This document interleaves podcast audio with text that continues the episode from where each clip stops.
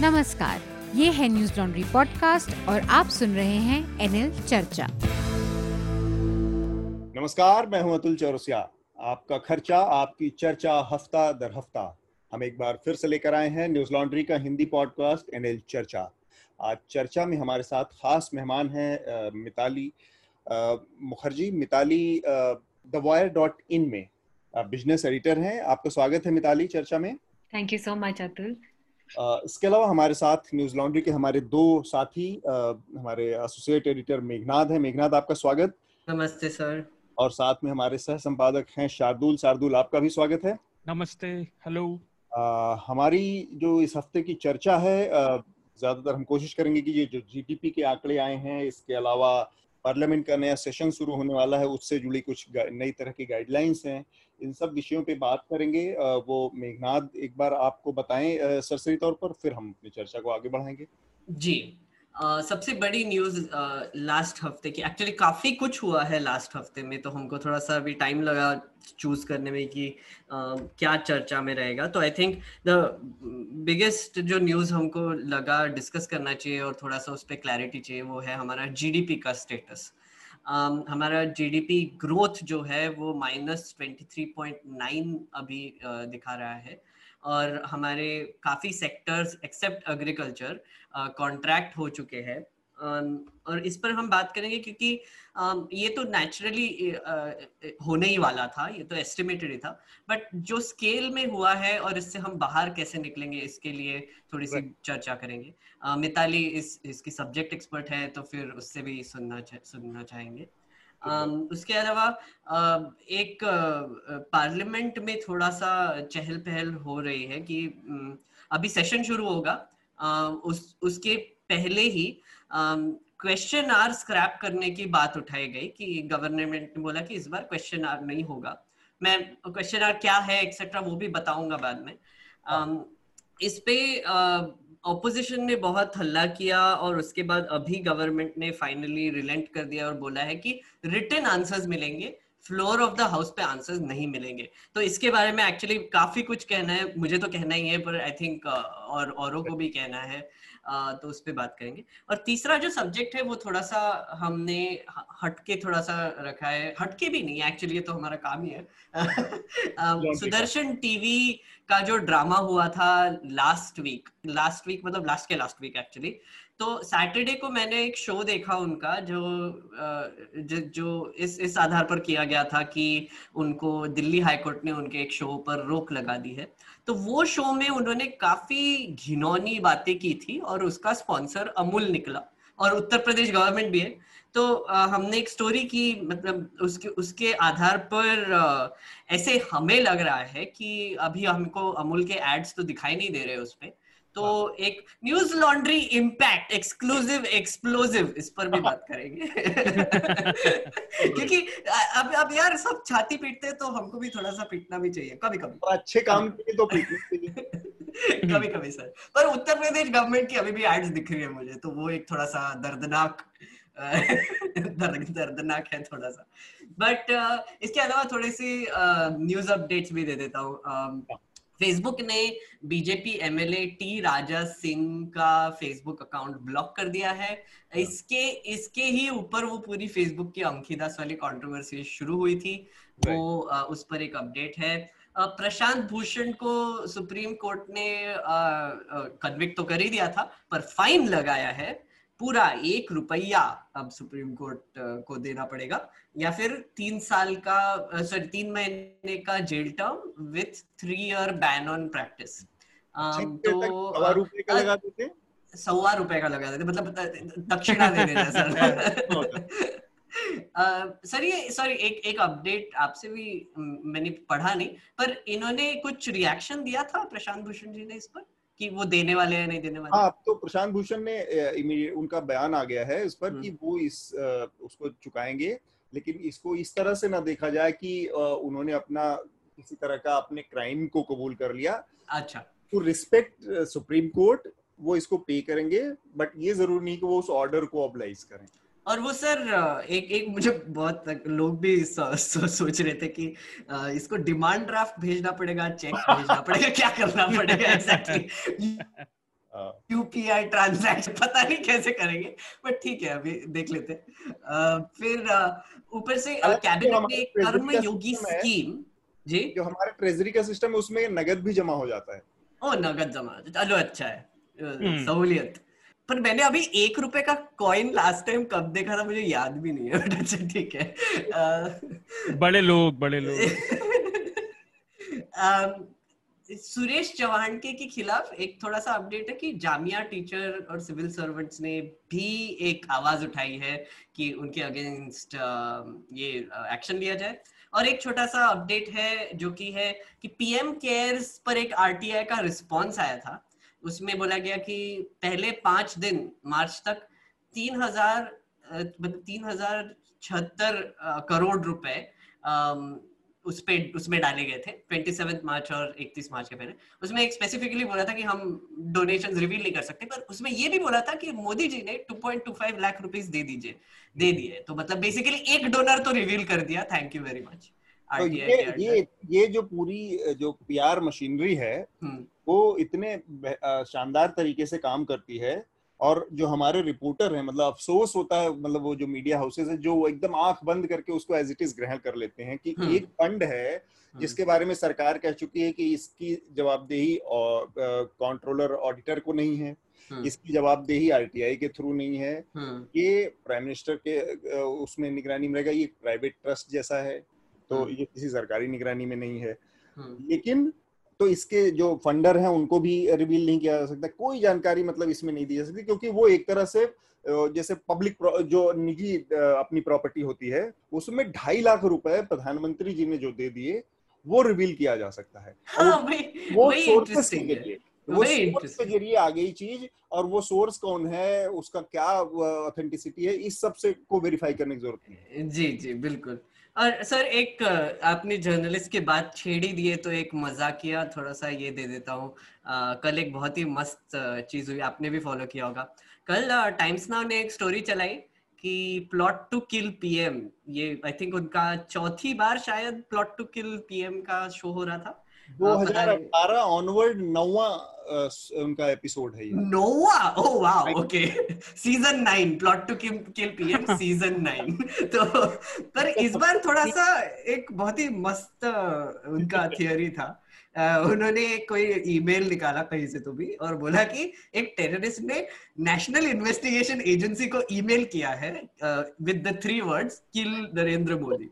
तो ये मुझे समझ में नहीं आया कि वो आइदर टेररिस्ट बहुत ज्यादा बेवकूफ है कि वो डायरेक्ट नेशनल इन्वेस्टिगेशन एजेंसी को बचाना है उसको बता रहा है, मोदी उसको नहीं बता रहा है कि मोदी जी मैं आपको मारना चाह रहा हूँ, वो उसको बता रहे जो बता रहे जी।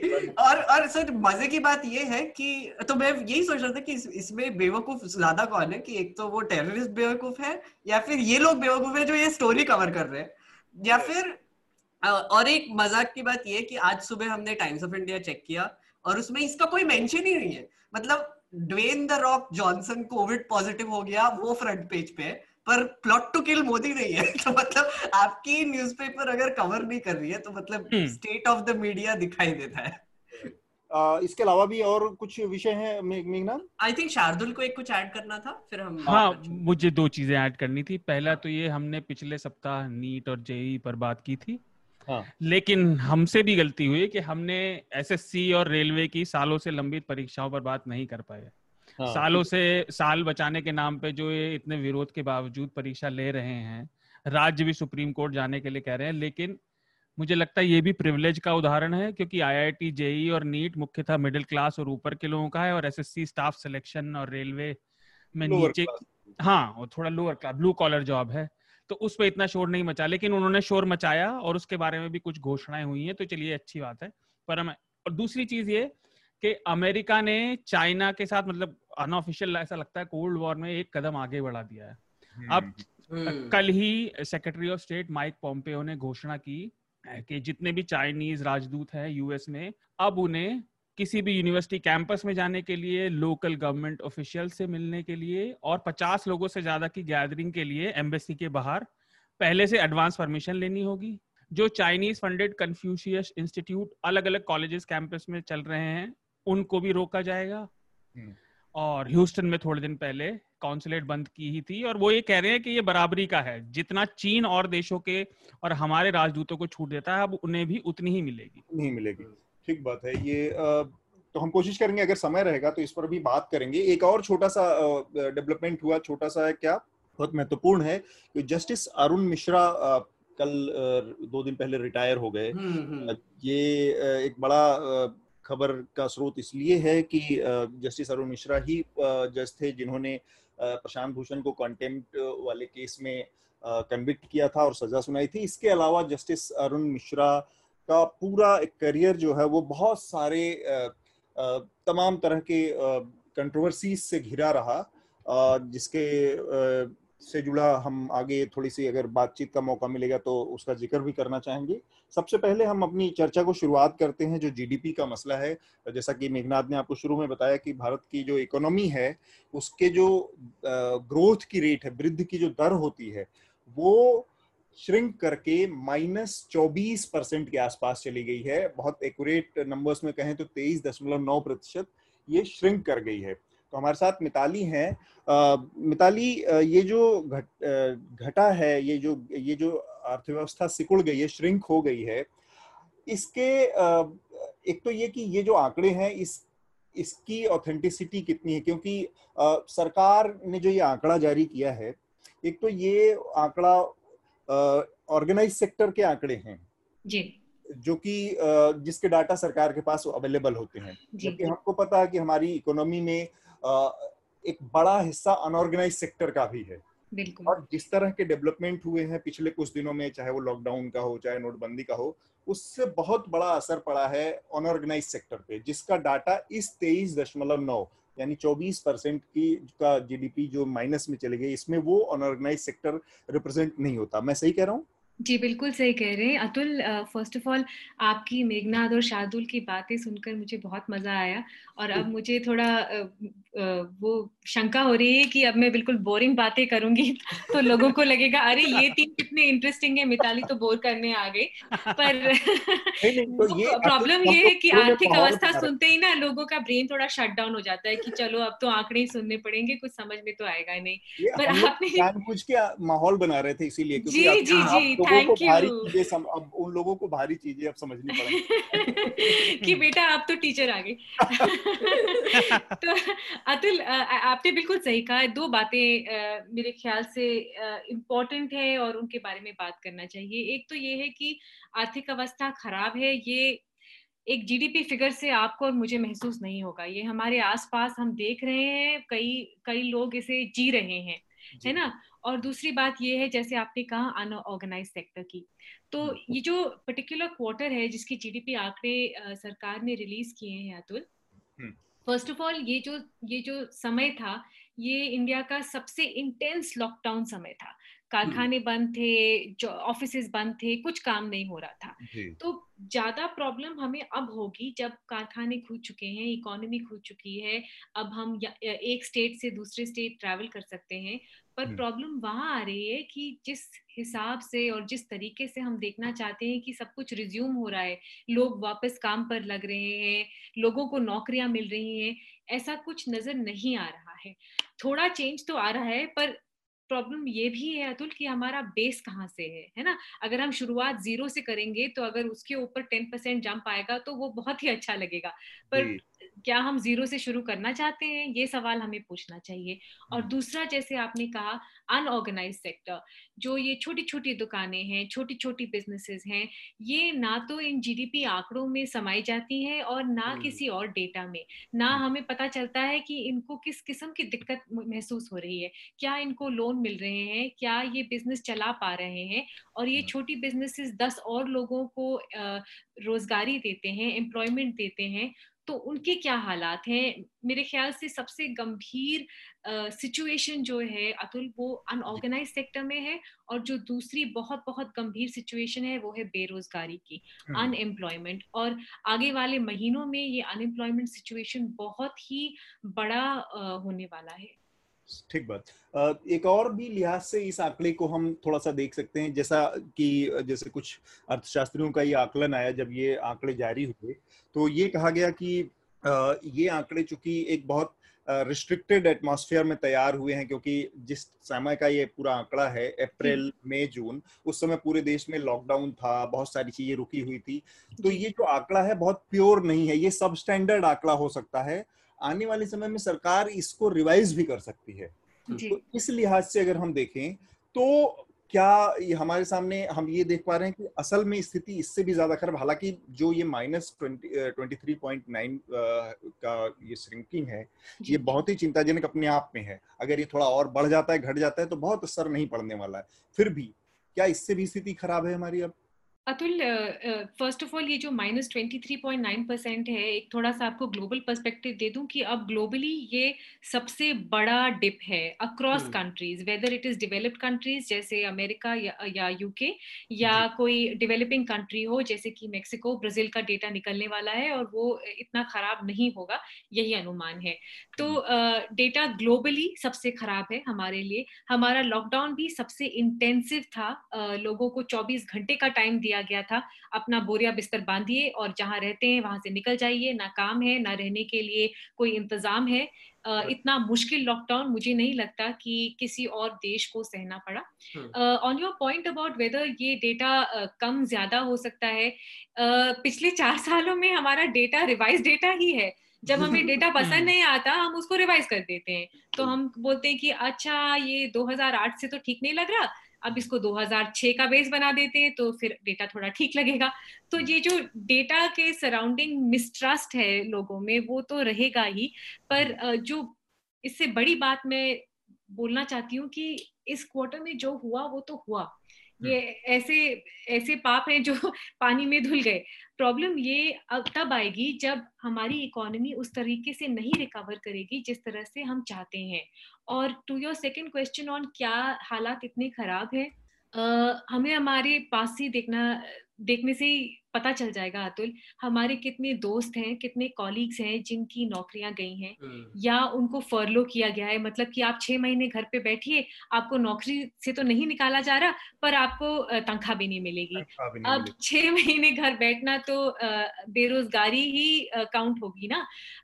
बहुत सारी फैमिलीज हैं जहाँ पे किसी एक पार्टनर को वो डिसीजन लेना पड़ा है कि I will have to quit because I cannot go to work in this situation. Children are working from home or studying from home. बहुत सारी ऐसे छोटे छोटे businesses या बड़े businesses भी हैं जिन्होंने कहा है कि भाई हम जो काम 600 लोगों के साथ करते थे अब 400 से काम चला लेंगे क्योंकि बिक्री ही नहीं हो रही। क्या लोग उस तरीके से कपड़े खरीद रहे हैं? क्या लोग उस तरह से सामान खरीद रहे हैं? नहीं। तो फिर कंपनी को क्या जरूरत है कि 600 लोगों से वो इतना सारा आउटपुट निकाले, इतनी सारी चीजें निकाले। तो एंड thirdly अतुल, सबसे इम्पोर्टेंट जो कि हो सकता है आने वाले महीनों में कम भी हो जाए, और वो है फल सब्जियों के दाम, फूड इन्फ्लेशन। ये लोगों को इतने पर्सनल लेवल पे इम्पैक्ट करता है अतुल, और हम लोग बहुत प्रिविलेज्ड हैं जो हम बैठ के इसके बारे में बात कर सकते हैं, पर कई लोग ऐसे नहीं हैं जो कि एक हफ्ते से दूसरे हफ्ते आलू के दाम 40 से 45 रुपए केजी हो जाए, वो उसको सहना उनके लिए बहुत मुश्किल है। Food inflation with no employment is a very very sad and you know scary situation. एक मिताली से क्वेश्चन पूछना था इसी टॉपिक पे अगर हम आ रहे हैं तो कि हमारे सेक्टर वाइज अगर हम ड्रॉप देखेंगे तो कंस्ट्रक्शन का 50%, मैन्युफैक्चरिंग का 40%, इलेक्ट्रिसिटी यूटिलिटी का 7%, सबका डाउन है। पर एग्रीकल्चर और फॉरेस्ट और फिशिंग का ग्रोथ दिखाई दिया 3.4%। और सॉरी, एक साइड में थोड़ा सा एक मजे की भी बात कर देता हूँ। एक डिबेट चालू था टाइम्स नाउ पे और उसपे एक तो एक फॉल्स चार्ट फ्लोट किया गया कि यूएस की इकोनॉमी 31% डाउन है तो इतना भी बुरा हाल नहीं है, वो बाकी को देखो वो और डूबे हुए, पर वो फेक निकला। वो फेक नहीं है मेघनाद, वो क्या है ना कि क्लास 5 में अगर आपने मैथ्स क्लास में अटेंशन नहीं दिया तो फिर आगे जाके दिक्कत होती है। तो थोड़ा सा परसेंटेज कैलकुलेशन अगर आप सीख लो ढंग से तो फिर मैथ्स टीचर का भी नाक नहीं कटवाओगे ऊपर बड़े होके, है ना। पर सबसे बड़ी बात ये है कि गुरुमूर्ति जी जो है ना, जो एक्चुअली आरबीआई में कुछ कंसल्टेंट या कुछ है, उन्होंने भी शेयर कर दिया था। जी जी जी। पर मजे की बात है कि टाइम्स नाउ पे पद्मजा जोशी जो एंकर थी उन्होंने एकदम डंके की चोट पर कह रही थी बार बार कि नहीं, मैंने ट्रिपल चेक किया कि ये सही है सही है। तो घनश्याम तिवारी जी ने बोला कि अच्छा वो छोड़ो, बताओ कि एग्रीकल्चर में बढ़ोतरी क्यों आ रही है। ये बीजेपी स्पोक्स पर्सन बोला कि क्यों आ रही है। तो बीजेपी स्पोक्स पर्सन अच्छा बोले कि अच्छा आपको पता भी है कि एग्रीकल्चर मिनिस्टर कौन है। तो बीजेपी का स्पोक्स पर्सन बोले कि अरे हाँ उनका आज ही बर्थडे था, राधा मोहन सिंह जी। सब हंस पड़े।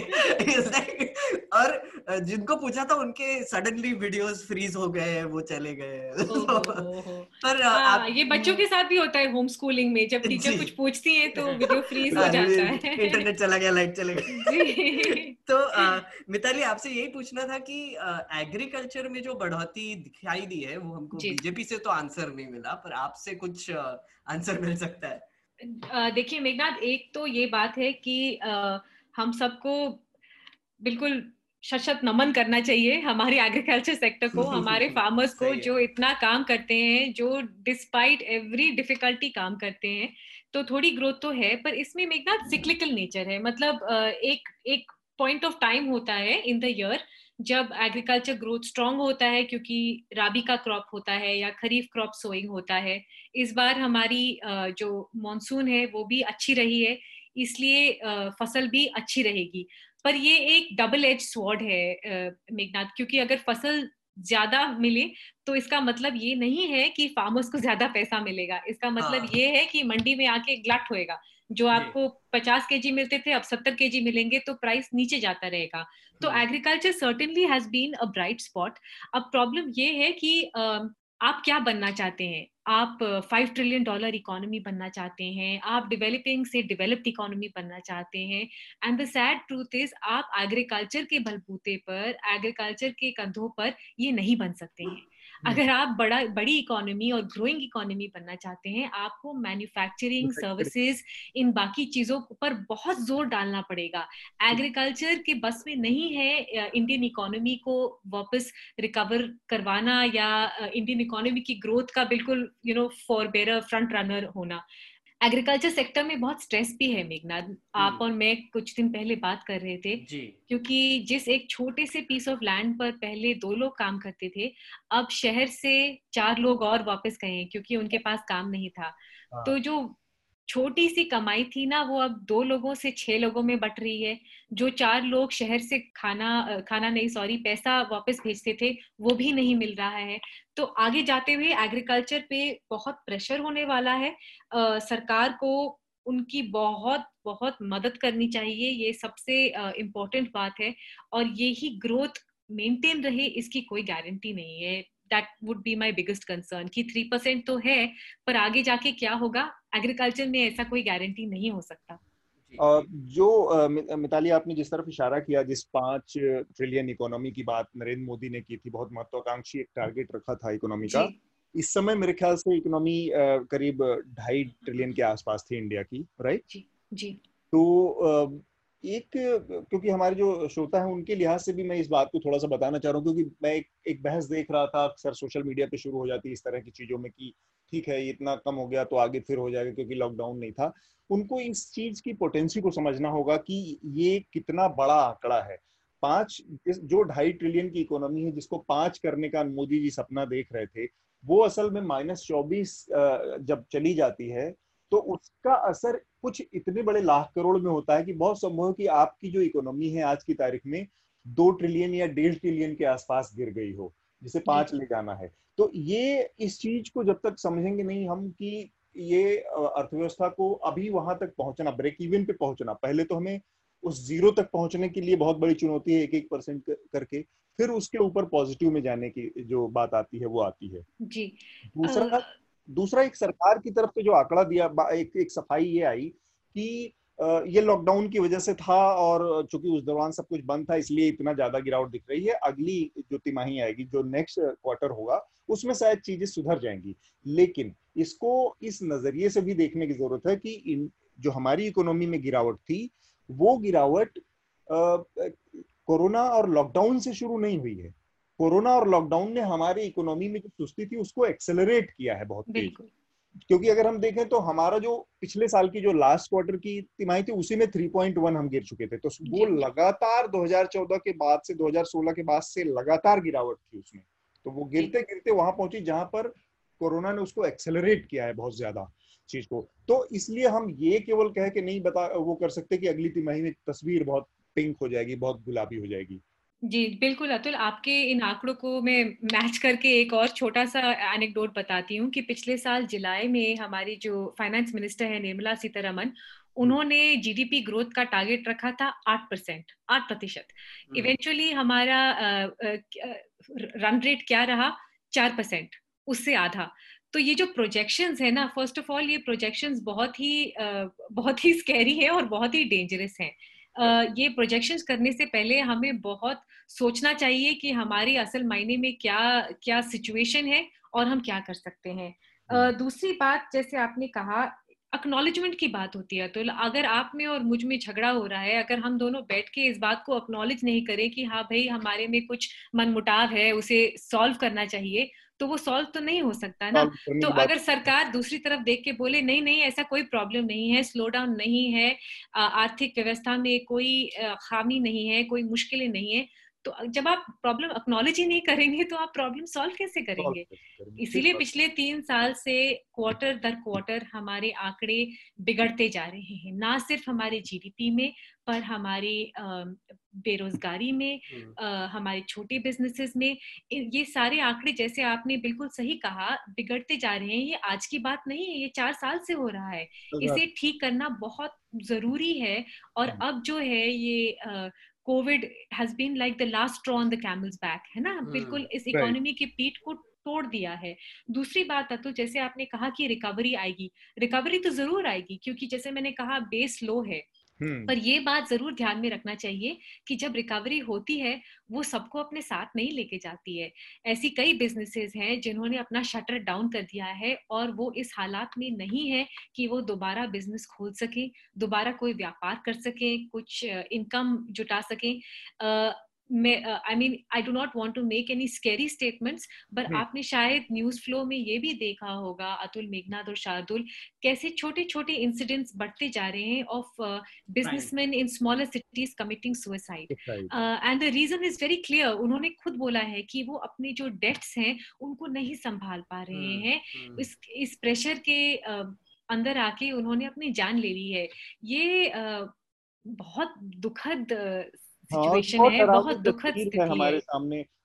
मैं शार्दुल को और मेघनाद को भी इस बहस में थोड़ा शार्दुल से एक पॉइंट जानना चाह रहा हूँ, और फिर बाद में आखिरी में इस पर मिताली आप भी टिप्पणी अपनी दीजिएगा कि हम एक ऐसे संकट में जब फंसे हुए हैं अर्थव्यवस्था, तब हम रेट्रोस्पेक्ट में चीजों को जब देख रहे हैं पीछे मुड़ के, तो एक दुर्भाग्य दिखता है ये कि 2014 के बाद से ही भारत को एक अदद जो फुल टाइमर, जो एक्सपर्ट, जो फाइनेंस मिनिस्टर हो सकता था वो नहीं मिला। शुरू के 5 साल तक, 4 साल 5 साल तक अरुण जेटली उसको चलाते रहे, जो कि पेशे से वकील थे, उनकी कोई एक्सपर्टीज नहीं। आज की तारीख में हमारे सामने एक वित्त मंत्री हैं निर्मला सीतारमण, जिनकी आर्थिक मामलों में कुछ इस तरह की बड़ी एक्सपर्टीज नहीं दिखती है। तो ये सारी जो चीजें हैं, जब इतनी स्केरी सिचुएशन में हम फंस गए हैं, तब लीडरशिप के लेवल पे जो एक ब्लैंक दिखता है, एक वैक्यूम दिख रहा है, इसको भी इन तमाम चीजों, इस तमाम असफलताओं से जोड़कर देखने की जरूरत है हमें। शार्दुल, एक छोटा सा इंटरप्शन, मेरे दिमाग में अभी कौन सा गाना चल रहा है पता है? आंगना में नाचे मोर आप बोलो शार्दुल। इसके बाद अर्थव्यवस्था की बात कैसे हो? की बात इसमें वहां से शुरू होगी जहां पर ये स्टैंजा खत्म होता है कि बदला नजरिया। मैं नजरिया ही बदलने की कोशिश करता हूँ। पहली बात तो जो मिताली ने एक बात कही थी वो हम सबको और जनता को, सुनने वालों को भी वैसे भी होना चाहिए। लोगों को ना अपने जीवन से जुड़ी अर्थव्यवस्था की खबरें देखनी भी चाहिए। ये बात मैंने बहुत से लोगों से सुनी और ये बिल्कुल ठीक है कि ठीक है आप लोग गाली बक रहे हैं, कुछ नहीं बक रहे हैं कि अर्थव्यवस्था को खत्म कर दिया और ऐसा कर दिया, लेकिन वही लोग जब भी अर्थव्यवस्था पे कोई न्यूज ऑर्गेनाइजेशन प्रोग्राम करती है उसे कोई नहीं देखता। लोग देखना वो सुशांत सिंह राजपूत और यही सब पसंद करते हैं। तो आपको अपने जीवन में रुचि तो लेनी ही पड़ेगी। एक और चीज जो अभी आप सबने बात की और कहा भी, तो मैं उसको और अच्छे से बता देना चाहता हूं कि ये औपचारिक आंकड़े नहीं है, ये रिपोर्ट भी कहती है। आमतौर पे हमारे जीडीपी फिगर औपचारिक उद्योग के आंकड़े होते हैं, अनौपचारिक क्षेत्र के नहीं होते, है ना। लेकिन ये तो औपचारिक भी पूरे आंकड़े नहीं है। बहुत सी कंपनियों ने अपने अभी क्वार्टरली रिजल्ट नहीं दिए हैं, कुछ ने डिले किए हैं, कुछ ने कहा हम अगले एक साथ देंगे। हमने डिस्कस किया कि ये अभी संशोधित हो सकते हैं, रिवाइज। हाँ, और इस सरकार की 2019 के बाद से हर रिपोर्ट संशोधित ही हुई है। तो आपकी वो बात सही है कि बीजेपी में टैलेंट की कमी है, और दूसरा टैलेंट को आपको खींचने के लिए आपको उसे थोड़ी सी स्वतंत्रता देनी पड़ती है और उस पर विश्वास करना पड़ता है जो लीडरशिप में है। नहीं, लीडरशिप सब कुछ खुद करना चाहती है। संत भी खुद ही हैं, अर्थव्यवस्था वाले खुद ही भी हैं, लड़ाई भी खुद ही करते हैं। अकेला चना कितने भाड़ फोड़ेगा, वो नहीं होगा। अच्छा, दूसरी चीज ये कि बहुत से मतलब लोगों को फुसलाने वाले आंकड़े दिए जा रहे हैं कि नहीं 96 से पहली बार ऐसा हुआ है, इतने गिरे, जबकि सच्चाई ये है कि ये आंकड़े हर तिमाही पे क्वार्टरली आंकड़े 96 में आने शुरू हुए थे, इसलिए उससे पहले के नहीं है, सालाना आते थे। अब ये सारी ये इतनी बड़ी मतलब हर चीज को केवल झूठ और गुमराही करना हो तो अलग बात है। मिताली, नेतृत्व का जो वित्त मंत्रालय में जो एक फुल टाइम लीडरशिप का जो अभाव है वो किस हद तक रिस्पॉन्सिबल है? आई थिंक लीडरशिप प्रॉब्लम कई सालों से चल रही है, to be very honest with you. You know, ये प्रॉब्लम हमारी आज की नहीं है। ये प्रॉब्लम तब की है जब when the Congress was also in power and we had the late Pranab Mukherjee as the finance minister. Yes. He was a very fine statesman. He was a very fine politician, but I am afraid to say he was not a good finance minister. जो हमारी fiscal deficit में इतना बड़ा धक्का पड़ा, सीधे 6% fiscal deficit, जो banks की इतनी बुरी अवस्था हुई, वो सब तब से शुरू हुआ है। उसके बाद काफी recovery हुई under P Chidambaram, and then again we faced quite a hit when the BJP came back to power. You know, the bigger problem, Atul, is that आपके पास क्या था और आपने उसके साथ क्या किया।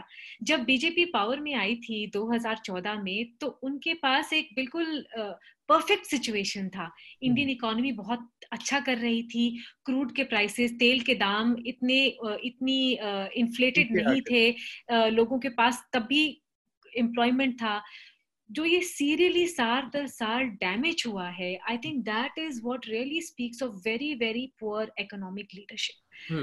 उस पर हमें गौर करना चाहिए, और जैसे शार्दुल ने कहा बस ऊपर की बातें करके नहीं छोड़ देना चाहिए। ये आपका जीवन है, आपकी आर्थिक व्यवस्था भी है, आपके सारे प्रोस्पेक्ट्स इम्पैक्ट हुए हैं, आपके बच्चों के फ्यूचर इम्पैक्ट हुआ है। ये सब किस लिए है, आपको पूछना चाहिए। People should be answerable. Leadership problem has been there. As I said, I think leadership में बड़ी problem ये है कि acknowledgement नहीं है।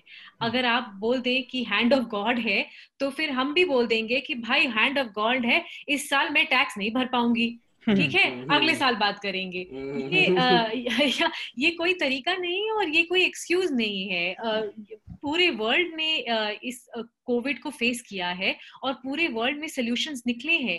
यूके की इकोनॉमी ने भी कॉन्ट्रैक्ट किया 21%, but they had one of the largest packages to help sectors. और एक और बात है जो मैं रेज करना चाहती थी आप लोगों के साथ। एक तो आपका अनऑर्गेनाइज सेक्टर है, दूसरा ऑर्गेनाइज सेक्टर है।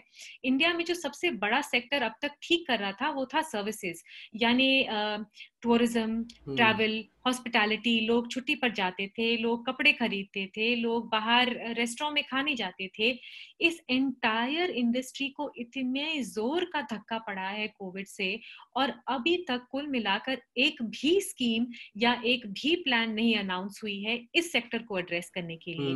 Restaurant sector, hospitality sector GDP में इतने मायने नहीं रखती है, इतना वेटेज नहीं रखती है, पर एम्प्लॉयमेंट पे बहुत बड़ा इनका पार्टिसिपेशन और रेट है। एक एक रेस्टोरेंट में 10-10 लोग काम करते हैं। वो गांव से आते हैं, यहाँ पे आके एम्प्लॉयमेंट खोजते हैं और इन्हें मिलता है।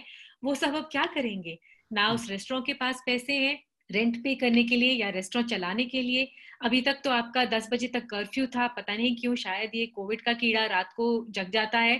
पर अगर आप रेस्टोरेंट 10 बजे बंद करेंगे तो वो उनकी क्या सेल्स होंगी? उसका मतलब है कि उनको 7:30 तक अपना किचन बंद करना है, अपने स्टाफ को घर भेजना है ताकि वो 9:30 बजे तक घर पहुंच जाए। This is cruel and this has not happened in any other country. India has such a big and rich tradition in terms of our food and hospitality. We cannot afford to let it just, you know, drown like that. मैं एक दो बात और जोड़ना चाह रहा था और एक मिताली के लिए सवाल भी. पहला तो कि जब हम कंपेयर कर रहे थे तो मेरे दिमाग में अभी भी एक वो कहावत आई, आपको पता है कि हाथी कितना ही बीमार हो वो चल रहा है जब तक चल रहा है. ये हमारी अर्थव्यवस्था हाथी की तरह अब ये बैठ गई है, अब इसे खड़ा करना आसान नहीं होगा, जीरो तक लाना, जो मिताली पहले कह रही थी. दूसरा ये कि अब ये लोग कह रहे हैं कि हम भारत को मैन्युफैक्चरिंग हब बनाएंगे. अभी देख लीजिए क्या हुआ, हम फैक्ट्री बनने से बहुत दूर हैं. चीन के बाहर शिफ्ट हो रहे हैं जो मैन्युफैक्चरिंग हब्स, उनमें से केवल 3 हिंदुस्तान आए हैं, 11 तो वियतनाम गए हैं आई थिंक, और साउथ कोरिया भी कुछ गए हैं. तो हम उसमें भी आगे नहीं है और उसका रीजन यही है कि यहाँ लाल फीताशाही है, 10 जगह सर मारना पड़ता है अलग अलग. आप तो ये जनता को बरगलाने की बात है. दूसरी चीज, भारत की अर्थव्यवस्था कंजम्पशन पे चलती है जैसा मिताली ने कहा, और अब कम से कम मुझे जितना पढ़कर लगा जो डिस्क्रेशनरी हम अपनी मर्जी से खर्चा करते थे कि जब मन किया आपने अमेजोन से कुछ मंगा लिया, वो चीजों की अवेलेबिलिटी और वो खरीदारी सबसे ज्यादा हिट होगी क्योंकि लोग डर रहे हैं. LIC के प्रीमियम बहुत ज्यादा जंप कर गए हैं, I think Mitali would concur. जी जी. और मिताली से मुझे ये पूछना था कि पिछले महीने NPA की रिपोर्ट आई थी RBI की, जिसमें कहा था कि अबाउट 20-22 इयर्स 20-22 साल में सबसे बुरी हालत बैंकों की हो सकती है. जी. वो कितना खतरनाक है? वो बहुत खतरनाक है शार्दुल, पर जो I mean, I don't want to sound like the negative person who's giving you all the bad news, but वो सच भी है और वो आगे जाके और खराब भी हो सकता है. उसी RBI रिपोर्ट में ये भी लिखा है शार्दुल कि जो NPAs हैं, जो बैड लोन्स हैं, वो 9% तक जा सकती हैं और अगर हालात और भी खराब हुए वो 14% तक जा सकती हैं. प्रॉब्लम ये है शार्दुल कि बैंक्स के पास बहुत पैसा है, पैसों की कमी नहीं है, पर बैंक्स डरे हुए हैं क्योंकि पिछले कई तिमाहियों से, पिछले कई सालों से बैंक्स की सबसे बड़ी प्रॉब्लम है बैड लोन्स. मैंने आपको लोन दिया एज अ ट्रस्टेड कंपनी, आप बहुत बड़े कंपनी हैं, आप तो डायमंड्स बनाते हैं, और वो पैसे कहाँ गए? गायब.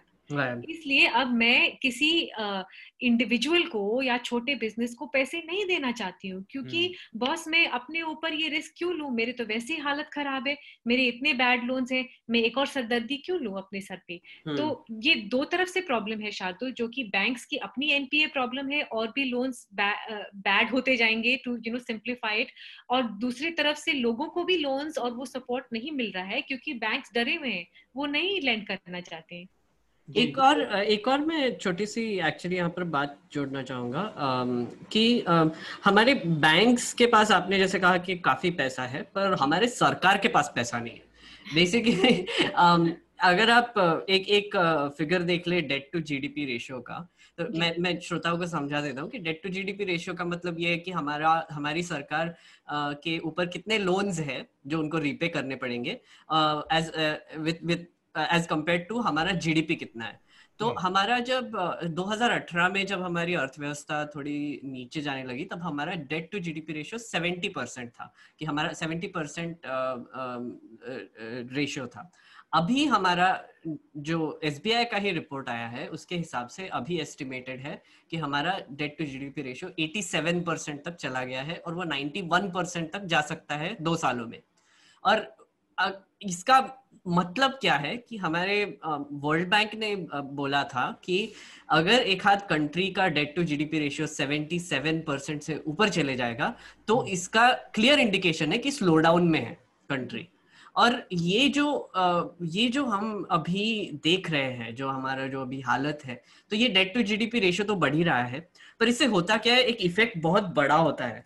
जैसे आप सोचिए कि अभी सरकार को इससे निकलने की एक ही तरीका है, वो ज्यादा स्पेंड करे, लोगों के हाथ में ज्यादा पैसा दे, किसी भी हालत में दे, पता नहीं यूनिवर्सल इनकम कर दे, मनरेगा का बढ़ा दे, या कुछ हाउसिंग स्कीम लगा दे. वो अभी जो एक स्कीम लॉन्च किया उन्होंने वो भी एक है. तो इसी टाइप से वो लोगों तक पैसा पहुंचा दे. पर अभी हो क्या रहा है कि सरकार के पास भी ज्यादा पैसा नहीं है, वो बॉन्ड्स पे बॉन्ड्स निकाले जा रही है और लोन पे लोन लिए जा रही है. और इसकी वजह से क्या होता है कि फ्यूचर डेट में जब उनको वो एक्चुअली रिपे करने की बात आएगी तब उनके पास खर्चा करने के लिए पैसा नहीं होगा, तो फिर वो और लोन खरीदते रहेंगे और बॉन्ड्स इशू करते रहेंगे और अपने ऊपर डेट लेते रहेंगे. एक तरह का कुचक्र शुरू हो जाएगा. जी, आप डेट के उसमें फंस जाते हैं. जी. और अभी मतलब मैं तो इकोनॉमिस्ट नहीं हूँ या फिर जो भी है, पर मेरे छोटी समझ में इतना ही मुझे समझ में आता है कि एक तो जैसे मिताली ने कहा कि गवर्नमेंट को ये एक्सेप्ट कर लेना चाहिए कि हमारी हालत बुरी है, कुछ ना कुछ करना चाहिए। और ये ऊपर से ये वीडियोस बना रहे हैं कि एक हाथ कोई नर्सरी राइम जो एनिमेशन करते हैं यूट्यूब पे उनके हाथ से कोई वीडियोस बनाए उन्होंने और डाल दिए कि दो लोग बात कर रहे हैं कि अरे हमारी जीडीपी ना इतनी भी बुरी नहीं है। तो I mean, ये सब करने से कुछ होने नहीं वाला है असल में। ये तो खैर वही उसका इशारा पहले ही मिताली ने कहा कि आप पहले प्रॉब्लम को रिकॉग्नाइज तो करिए, तब जाके आप उसके सोल्यूशन की बात करेंगे, उसको सॉल्व करने की बात करेंगे। पर सोल्यूशन क्या है इसमें, मुझे ये एक्चुअली पूछना था मिताली को और एक्चुअली शार्दुल और आपसे भी कि अभी क्या सोल्यूशन हो सकता है इसके आगे।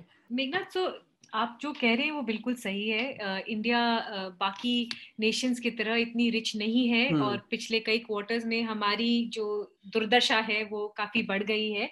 तो मुश्किल तो है। वर्ल्ड बैंक ने ऑलरेडी हमें लोन्स दिए हैं जो हमने मांगा था उससे कई ज्यादा। एक बात ये है। दूसरी बात ये है Meghnad, we have to accept who are we? We are a poor country where people are suffering at a very very basic level. आप और मैं, हमें क्या फर्क पड़ा है? शायद हमारी सैलरी कट हुई है, शायद हम इतना बाहर नहीं जाते हैं, पर कुछ लोग ऐसे हैं जो बिल्कुल बहुत मुश्किल से पॉवर्टी लाइन के थोड़े से ऊपर आए थे। ये जो कोविड का इम्पैक्ट है ना, इसने कई लाख लोगों को बिल्कुल वापस वहीं डाल दिया है जहां से उन्होंने शुरुआत की थी। और प्रॉब्लम ये है कि हमारी सरकार ने उन जैसे लोगों के लिए उनके हाथ में पैसा डालने के लिए इतना नहीं किया है जितना करना चाहिए। That is the basic point of it. You have to put cash in the hands of people so that they can spend on basic needs. I am not saying that these people need to go to the cinema hall या किसी restaurant में जाना चाहते हैं, पर इनको दिन की 2 वक्त की रोटी नहीं मिल रही है। इनके हाथ में आपको पैसा डालना पड़ेगा, नंबर 1। नंबर 2, आपको डिसाइड करना पड़ेगा कि आपकी प्रायोरिटीज क्या है। तो अगर आप 20,000 करोड़ सेंट्रल विस्टा प्रोजेक्ट पर स्पेंड कर सकते हैं तो आप वो 20,000 करोड़ लोगों के हाथ में डाल सकते हैं ना। आप स्कीम्स बना सकते हैं। ऐसा नहीं है कि कोई सोल्यूशन नहीं है और ऐसा भी नहीं है कि सरकार के पास बिल्कुल पैसे ही नहीं है कि भाई बिल्कुल हम तो कंगाली में बैठे हैं। बात यह है कि आपके प्रायोरिटीज क्या है। आपको ये क्यों नहीं समझ आ रहा कि इंडिया एक ऐसा देश है जहाँ पे कैश इम्पोर्टेंट है। अगर आपको डिमोनेटाइजेशन के टाइम नहीं समझ आया तो कम से कम अब तो समझ आ जाना चाहिए कि ये कैश ड्रिवन इकोनॉमी है। लोगों के हाथ में पैसा डालना जरूरी है और ऐसे लोग जिनके पास और कोई उपाय नहीं हो। तो बात इतनी नहीं है कि वी आर वेरी पुअर। बात ये है कि we have to figure out हमें करना क्या है। क्या ये गंभीर सिचुएशन है? First of all tick yes. क्या ये सिचुएशन ठीक हो सकता है? You must tick yes since you are in the government. You should have a solution for it. And number 3, who is your priority over here? Your priority has to be the people who need it the most. When there is a fire, you are not going to sit down and think कि भाई अगली बार ऐसा apartment नहीं बनाएंगे। आप पहले उस fire को बुझाएंगे और फिर एड्रेस करेंगे कि आगे जाके क्या करना चाहिए। और इसमें ये बहुत सारी बातें मिताली ने बताई दी और हम लोग कोई ऐसा एक्सपर्ट नहीं है कि बहुत सारी चीज़ों को इसको नुआंसेस में जाकर और बहुत डिटेल में बता पाएं, लेकिन जो प्रायोरिटीज़ की बात है वो बहुत महत्वपूर्ण है। जैसे अभी आपने देखा कि इतने सारी समस्या, गरीबी की बात की इन्होंने कि किस तरह से बड़ी मुश्किल से 90s के बाद बहुत सारे ऐसे लोग थे जो किसी तरह से पॉवर्टी लाइन के ऊपर उठे थे। अब इन झटकों ने उनको एक बार फिर से वहाँ पहुँचा दिया। तो आपकी प्रायोरिटीज़ क्या होनी चाहिए? अब उत्तर प्रदेश सरकार का अगर आपने देखा हो एक अनाउंसमेंट अभी पिछले हफ्ते, तो उन्होंने घोषणा की है कि अयोध्या को उसके पुराने प्रिमिटिव वैभव में लाने के लिए, उसका महानता को दिखाने के लिए 1 लाख करोड़ का प्रोजेक्ट बनाने जा रही है उत्तर प्रदेश सरकार। सेंट्रल विस्टा की बात की अभी मिताली ने। ये सब आपकी प्रायोरिटीज इस समय पे होनी चाहिए और इन सब के ऊपर आपका एक जो ओवरऑल एटीट्यूड होता है वो सीरियस होना चाहिए। जब आप देख रहे हैं कि इतने सीरियस मामले हैं, भाई आप प्राइम मिनिस्टर हैं, आपके पास पूरी कैबिनेट है, आप सरकार चला रहे हैं इस देश का, और जब जीडीपी के ये आंकड़े आने वाले हैं उससे ठीक 1 हफ्ते पहले आपको अंदाजा तो लग गया होगा ना कि स्थिति बहुत डायर है, बहुत खतरनाक सिचुएशन है। उस स्थिति में भी आप मोर नचा रहे हैं अपने रेजिडेंस में और पीआर एक्सरसाइज की पड़ी है आपको। कितनी शर्मनाक बात है ये केवल हंसने की बात नहीं, ये शर्मनाक बात है किसी भी प्राइम मिनिस्टर के लिए। ये और इसमें सबको सबके सिर शर्मिंदगी से झुकने चाहिए। मुझे लगता है कि हमने इस पर काफी विस्तार से बात कर ली है। अगले विषय की तरफ हमें बढ़ना है, समय का भी थोड़ा सा ध्यान रखते हुए। पार्लियामेंट का मानसून सेशन जो कि जुलाई में होना था, वो अब टलते टलते किसी तरह से यहाँ तक पहुंचा है। अब सरकार उसको करवाने जा रही है मेरे ख्याल से 15 से 1 अक्टूबर तक है, मेघनाद 15 से हाँ मतलब 18 दिन के लिए, 18 दिन का। और उसमें कुछ चीजें सरकार ने घोषणाएं की हैं, उसको भी देखने की जरूरत है। जो मसलन 0 आवर को उन्होंने कहा है कि थोड़ा उसमें संशोधन हो जाएगा। 0 आवर में जिस तरह से चीजें होती हैं उस तरह से नहीं होगा। क्वेश्चन आवर को पूरी तरह से खत्म कर दिया जाएगा। इस पर काफी बवाल हुआ, काफी वो। तो एक तो ये कि बहुत छोटा सेशन है। सरकार का ये दावा है कि चूंकि पैंडेमिक की सिचुएशन है, ये हम बहुत ज्यादा फिजिकल इंटरेक्शन वो नहीं कर सकते हैं, इसलिए वो। लेकिन पार्लियामेंट का बैठना कितना जरूरी है, कितना महत्वपूर्ण है जब हम इतने बड़ी क्राइसिस में हैं, उसको देखते हुए सरकार की तरफ से कुछ और एहतियाती बड़े कदम नहीं उठाने चाहिए बजाय इसके कि जो सेट प्रोसीजर्स हैं उन्हीं को काट छांट रही है सरकार? इसको ना सर एक थोड़ा सा हमको कॉन्टेक्स्ट में देखने की जरूरत है।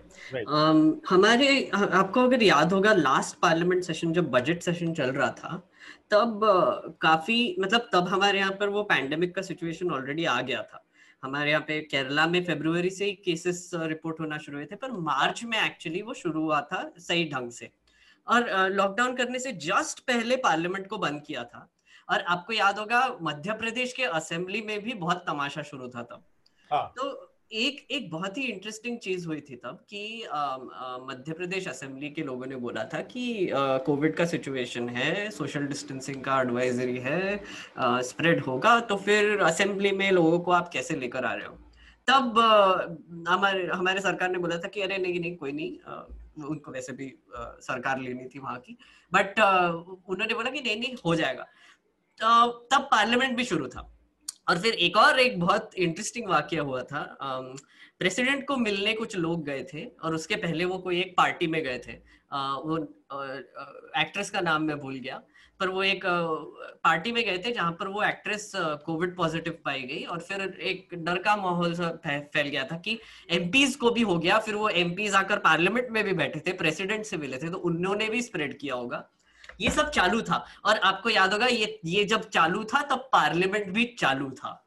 तो अभी जब लोगों ने डिमांड किया कि अभी आपने मॉनसून सेशन तो डिले कर दिया एक्सेट्रा, बहुत सारे लोग बोले कि आप वर्चुअल सेशन क्यों नहीं होल्ड करते? अगर सुप्रीम कोर्ट वर्चुअली चल सकता है, अगर हजारों कंपनीज वर्चुअली चल सकते हैं, 10-10 हजार एम्प्लॉयज वाले कंपनीज चल सकते हैं वर्चुअली, तो पार्लियामेंट क्यों नहीं चल सकता? तो इसके पास तो सरकार का कोई जवाब ही नहीं था। अब जब ये शुरू करने जा रहे हैं तो ये ऐसे अजीब अजीब चीजें डाले जा रहे हैं, जैसे क्वेश्चन आवर नहीं होगा। अब क्वेश्चन आवर होता क्या है? एक सिंपल प्रोसीजर होती है। 15 दिन पहले आपको एक क्वेश्चन फाइल करना पड़ता है एक पर्टिकुलर मिनिस्ट्री के लिए। 15 दिन बाद वहां पर एक ऐसे रैफल टाइप होता है जिसमें रैंडमली क्वेश्चंस पिक किए जाते हैं। पहले 30 क्वेश्चंस जो होते हैं वो फ्लोर ऑफ द हाउस पे स्टार्ड क्वेश्चन मतलब ओरली आंसर किए जाते हैं। तो मिनिस्टर को आके वो मेंबर को आंसर्स देने पड़ते हैं। और होता क्या है कि मेंबर भी उनको काउंटर क्वेश्चन कर सकता है कि आपका जो जवाब दिया था वो मैंने पढ़ा, पर फिर भी मुझे और थोड़े से सवाल है, और फिर उसका भी जवाब उनको देना ही पड़ता है। ये 1 घंटे के लिए रोज होता है पार्लियामेंट जब शुरू होता है दोनों हाउसेस में। फिर दूसरे जो सवाल होते हैं जो टोटल 250 क्वेश्चंस जो चूज करते हैं उसमें से 30 निकाल देते हैं, 220 जो सवाल होते हैं वो अनस्टार्ड हो जाते हैं। मतलब उनका भी आंसर आता है पर वो रिटन फॉर्म में आता है, वो ओरली नहीं होता है। तो अभी सरकार ने क्या बोला है कि आपका जो क्वेश्चंस आप जो फाइल करेंगे उसमें ओरल आंसर्स नहीं दिए जाएंगे, आपको बस रिटन आंसर्स मिलेंगे। और रिटन आंसर्स में उनको काउंटर क्वेश्चन नहीं कर सकते। तो इसका मतलब ये है कि बेसिकली उनको तो एक तो क्वेश्चन आवर पहले स्क्रैप ही करना था पूरा, बट थोड़ा सा शोर शराबा हुआ, ऑपोजिशन मेंबर्स ने भी किया। अब ये अनस्टार्ट क्वेश्चन पर आ गए। पर फिर भी अकाउंटेबिलिटी जो होती है 1 घंटे में, जहां पर मेंबर एक्चुअली गवर्नमेंट को सही ढंग से क्वेश्चन कर सकते हैं, वो नहीं होगा। और एक छोटी सी एंड में एक बात जोड़ना चाहूंगा यहाँ पर कि आप ये भी सोचिए कि अगर आप एक मेंबर ऑफ पार्लियामेंट होते अभी तो आप क्या क्या क्वेश्चंस पूछते। ये इतने महीनों में इतनी सारी चीजें हुई है जिसके हमको जवाब चाहिए। हम पीएम केयर्स फंड पर क्वेश्चन कर सकते हैं, हम इंडो चाइना इशू पे क्वेश्चन कर सकते हैं, हाँ हम इकोनॉमी पे क्वेश्चन, एग्जैक्टली लॉकडाउन में डिस्कशन कितना हुआ था वो जी वही कि आपने ये सलाह किससे ली थी कि लॉकडाउन किया था, ये सब क्वेश्चंस एमपीस पूछ सकते हैं। तो मैं वैसे सरप्राइजिंग तो नहीं है कि ये गवर्नमेंट ये आंसर्स नहीं देना चाहती, पर ये इतना ब्लेटेंटली करेगी ये मुझे नहीं पता था, क्योंकि अभी तक क्या होता था थोड़ा सा सिस्टम रिग करके उनको जो क्वेश्चंस कंफर्टेबल है वो आ जाते थे, वो ओरली आंसर हो जाते थे और फिर भी काउंटर क्वेश्चंस आते थे वो हैंडल कर लेते थे। इस पर शार्दुल और मिताली का कमेंट ले लेते हैं कि सरकार के इस एटीट्यूड पर जी। मुझे बस एक चीज समझ में आती है, जैसे ये जब लॉकडाउन का भी अनाउंसमेंट हुआ उस समय को भी आप देखिए या तमाम मोदी सरकार के जो निर्णय हुए वो बहुत ही एक तरफा, बहुत ही सिक्रेटिव तरीके से, बहुत ही रहस्य के उसमें छुपाकर अचानक से लोगों के सिर पर फोड़ देने में जैसे एक एक मजा आता है या थ्रिल आता है, या आप उसको नोटबंदी के मामले में देखें, आप ये लॉकडाउन के मामले में देखें, तो एक होता क्या है कि इस तरह के सीरियस मामले में अगर आप डेमोक्रेटिक आदमी हैं, डेमोक्रेटिक उसमें आपका भरोसा है ओवरऑल, तो आप कंसल्टेशन को वो देते हैं, बढ़ावा देते हैं। आप इन चीजों पर, इतने बड़े फैसले पर जिस गड्ढे में आज हम फंसे हैं उसमें अगर आपने ओवरऑल एक कंसल्टेशन की होती, तमाम पार्टियों से, तमाम लोगों से बातचीत हुई होती, तो शायद आप यही फैसला करते, लेकिन तब आपके पास कहने को होता कि ये एक तरह से कलेक्टिव डिसीजन था। आज की तारीख में सारे ठीकरे आपके सर फूट रहे हैं, लेकिन आप उसको एक्सेप्ट नहीं करना चाहते। शार्दुल और मिताली जी, ये बात तो निर्विवाद है कि ये सरकार सवालों के जवाब देना पसंद नहीं करती। श्री मोदी जी इस दुनिया के इकलौते नेता हैं आज के समय में जो इतनी बड़ी पॉपुलेशन को गवर्न करते हैं, लेकिन आज तक इतने परेशानियों में एक के बाद एक उन्होंने एक अदद सवाल का जनता के प्रेस कॉन्फ्रेंस नहीं की, जवाब नहीं दिया। और अब इस सिचुएशन में आप सबकी बातें सुन के मेरे दिमाग में ये बात आई कि मुझे लगता है अंदर खाने इस सरकार को ये स्थिति अच्छी लग रही है, सब अपने घरों में बंद हैं, वो जो चाहे कर रहे हैं, कोई सवाल पूछना नहीं चाहता, अब संसद में भी नहीं होगा। हाँ, 14 ऑर्डिनेंसेस क्लियर कर दिए उन्होंने, और सारे ऑर्डिनेंसेस के जरिए इन्होंने बहुत सारे ट्वीट किए हैं, लॉज बदले हैं जी जी। और ये जो उनकी मतलब ये सरकार इतनी पतली चमड़ी की है ना कि मतलब जरा सी बात का बुरा मान जाती है। आप सरकार बहादुर हो भैया, तो क्यों बुरा मानते हो आप लोगों की बात को सुनकर जी। और एक चीज और कि जो आपने बात कही थी ना पहले, बीजेपी में टैलेंट की कमी, मुझे लगता है ये खुद भी उसी हीन भावना से ग्रस्त हैं, तभी तो ये सवाल नहीं सुनना चाहते। ये अब अपने साथ के सांसदों के सवाल भी नहीं चुन रहे, जबकि इन्हें जवाब देना चाहिए जिससे इन्हीं की लोकप्रियता बढ़े। ये सवालों के जवाब देंगे, लोगों की परेशानियों में लोगों को सांत्वना दिलाएंगे, तभी तो लोगों में ढाढ़स बंधेगा। और होती किस लिए सरकार और नेता, लोकप्रिय नेता किस लिए होता है? इसीलिए होता है।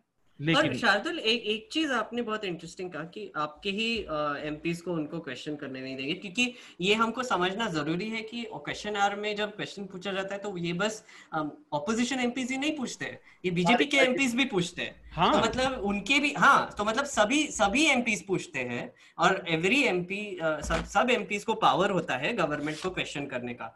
तो मिनिस्टर्स को छोड़ के कोई भी एमपी क्वेश्चन पूछ सकता है और इसका जवाब गवर्नमेंट को देना पड़ता है। अगर आप पिछले कुछ सेशंस देख लेंगे तो आपको ये दिखेगा कि बीजेपी के एमपीज ने भी काफी शार्प सवाल पूछे हैं अपने ही सरकार से। तो यही अकाउंटेबिलिटी की बात आती है कि आपको एक तो ठीक है ऑपोजिशन की सुननी नहीं है, अपने ही मेंबर्स की सुन लो यार, अपने ही मेंबर्स को इतना मतलब उनको भी अपने कॉन्स्टिट्यूएंसी को आंसर करना पड़ता है, लोग भी उनको पूछ रहे हैं कि आप हमारे लिए क्या कर रहे हो, तो उनको भी जवाब चाहिए अब सरकार से कि भैया हमारे कॉन्स्टिट्यूएंट्स के लिए आप क्या कर रहे हो, तो वो भी उनको अपॉर्चुनिटी नहीं दे रहे। तो मतलब खुद के मेंबर्स को ही नहीं दे रहे, तो फिर ऑपोजिशन का तो छोड़ ही दो, जनता का तो और ही छोड़ दो फिर। नहीं, भाजपा के एमपी तो कार्डबोर्ड एमपी बन गए हैं और क्वेश्चन आर के साथ साथ इन्होंने जीरो आर में भी आई थिंक कुछ कटौती करी है। हाँ, तो आधे घंटे का होगा। तो एज यूजुअल प्रोसेस होते हैं, जैसे वो क्या कहते हैं प्राइवेट मेंबर बिल नहीं लेंगे इस बार, और ये सारी भी चीजें हैं। मिताली, ये जो पूरा एटीट्यूड है उस पर आपका क्या अपना मत है? जी अतुल, जब हम घर बनाते हैं ना तो उसकी एक नींव होती है, एक फाउंडेशन होती है। मुझे लगता है ये जो सारी इश्यूज हैं, डिबेट, डायलॉग, बातचीत, समझौता, समझना, ये नींव है हमारे हमारी सरकार की ही नहीं, हमारे देश की। जब वो नींव हिलना शुरू करे ना, it's a very dangerous president.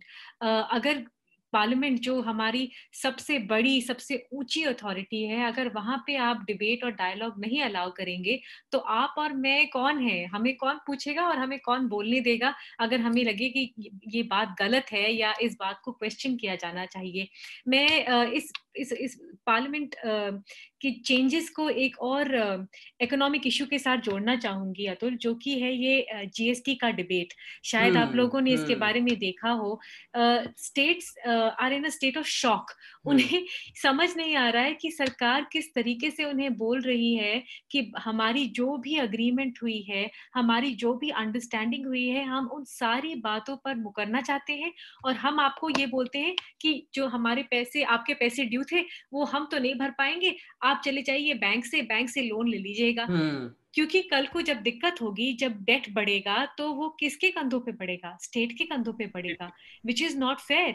इसीलिए सारे स्टेट्स बिल्कुल, आप किसी भी फाइनेंस मिनिस्टर से बात कर लीजिए, और कई स्टेट्स ऐसे भी हैं माइंड यू अतुल जहाँ पे BJP is in power in partnership. Bihar के चीफ फाइनेंस मिनिस्टर ने भी कहा है कि भाई हमें हमारे पैसे दे दो, हमें ये स्टेट चलाना है।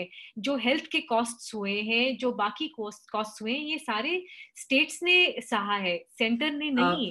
मिताली, एक छोटा सा मैं ऐड करना चाहूंगा श्रोताओं के बेनिफिट के लिए कि यहाँ पे जो बात हो रही है, तो लास्ट रिपोर्ट जो आया था कि जीएसटी का जो कंपेंसेशन था वो फरवरी तक स्टेट्स को दिया गया है, बट उसके बाद मार्च, अप्रैल, मई, जून, जुलाई, अगस्त, 6 महीनों का कंपेंसेशन अभी तक स्टेट्स को नहीं मिला है, पर ऊपर से टैक्स कलेक्शन अभी भी चालू है।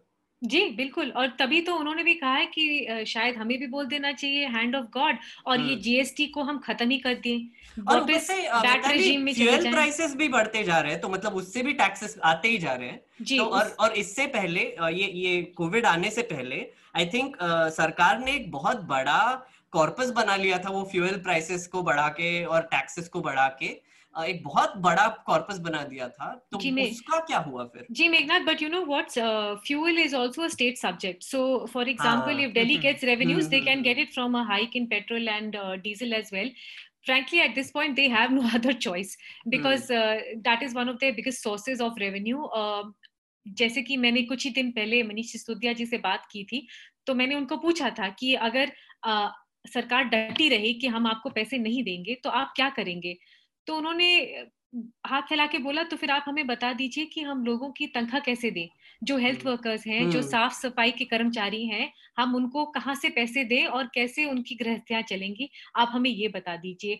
तो ये एक लोकतंत्र में जो डिबेट और डायलॉग और समझौते का एनवायरनमेंट है, ये जो खराब होता जा रहा है, ये ना सिर्फ कंट्री वाइड इम्पैक्ट होगा। मेघनाथ, कल को आपके घर के बाहर कोई स्कूटर पार्क करके जाएगा तो आप तो उनको गोली मार देंगे, क्योंकि एनवायरनमेंट ऐसा हो गया है कि मैं बातचीत से, समझौते से कुछ नहीं सुलझाना चाहता हूँ।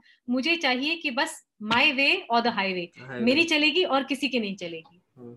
ये जो एसेंशियल वर्कर्स की बात हुई, तो बेसिकली सोल्यूशन यही था कि बाहर खड़े रह के मोमबत्ती जलाई जाए, ताली बजाई जाए और थाली बजाई जाए उनके सम्मान में। बट एक्चुअली जब उनको कंपेंसेट करने की बात आती है तो कोई बात नहीं करता है। मेघनाथ, पता है, इस बात पे याद आया, किसी ने ट्विटर पे बहुत मजाकिया एक ट्वीट लिखा था कि शायद इस महीने की 9 तारीख को मैं जाकर छत पे खड़ी होंगी और ताली ग्रो जीडीपी ग्रो जोर जोर से चिल्लाऊंगी और थाली पीट के शायद उससे कुछ हो जाए। मैंने पंचलाइन बोल दिया आपसे पहले, सॉरी। मेरा जोक देखो, सारी बोरिंग बातें कर करके एक तो जोक था मेरे पास मेघनाथ। नहीं मिताली, देखिए आप परेशान मत होइए, क्योंकि अगर आपको बुरा लग रहा है ना, तो मैं आपको बता देता हूँ कि ये किसने कहा था, आई थिंक विदुर ने कहा था कि बुरी शुभ चिंतक को बुरी खबर देने में विलंब नहीं करना चाहिए। तो आप शुभ चिंतक हैं, तो बस ध्यान बटा रहा है। मैं तो बस ध्यान बटा रहा हूँ। Just don't shoot the messenger. तो अब एक और छोटा सा सब्जेक्ट है जिस पर मेघनाद मैं चाहूंगा कि आप थोड़ा सा उस पर रोशनी डालें और फिर हम रिकमेंडेशन का चरण शुरू करेंगे। सुदर्शन टीवी के जो एडिटर इन चीफ और एक तरह से मालिक भी हैं सुरेश चौहान के, उन्होंने एक शो का प्रोमो चलाया अपने ट्विटर हैंडल पे, खुद भी उसको जारी किया, और उसका जो लबोलवाब ये था कि जो यूपीएससी है, जो भारतीय प्रशासनिक सेवा है, जो भारतीय पुलिस सेवा है या और तमाम जो यूपीएससी के तहत आने वाली इस तरह की सरकारी नौकरियां हैं, उसमें मुस्लिमों का प्रतिनिधित्व बढ़ रहा है, मुस्लिमों का रिप्रेजेंटेशन बढ़ रहा है और ये एक उनकी नजर में ये नौकरशाही जिहाद है, मुस्लिमों का एक षड्यंत्र है जिसके तहत वो नौकरियों पर कब्जा कर रहे हैं।